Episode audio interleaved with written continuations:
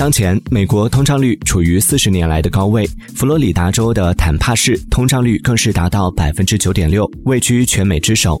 央视记者在当地采访时发现，通胀问题已经严重拖累当地经济，其中二手车行业所受冲击尤为严重。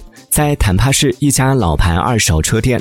顾客发现，将近十年车龄的旧车，要价直逼新车。根据美国汽车零售行业的数据显示，在过去一年内，二手车的价格上涨超过百分之四十。